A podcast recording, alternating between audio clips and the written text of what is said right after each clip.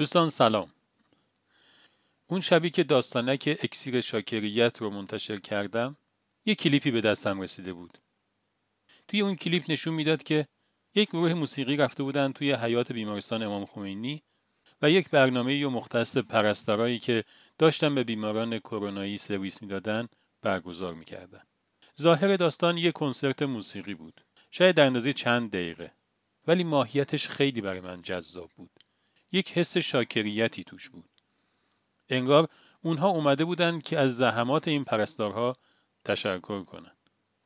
توی اون کلیپ نشون می‌داد که پرستارهایی که توی اون اول صبح خسته و کوفته از خدمت رسانی شبانه به بیماران داشتن استراحت می‌کردن از اینکه می‌دیدن یک گروهی اومدن و مختص اونها یه برنامه رو اجرا می‌کنن چقدر دارن لذت می‌برن چقدر خستگیاشون در رفته و چقدر خوشحالن. همدیگه رو بغل می‌کردن دست کو می‌دادن میخندیدن گریه می‌کردن و فضا پر بود از عطر عاطفه و احساس. این کار و نتایجی که در پیش بود از این جهت برای من خیلی جذاب بود که احساس می‌کردم یک کوهی از خستگی و رنج و سختی و قصه در مقابل یک حس خوب شاکریت و قدردانی یک گرم هم وزن نداره این داستان قشنگ می‌تونست قدرت یک حس خوب رو به تصویر بکشه. اکسیر شاکریت عجب اکسیریه.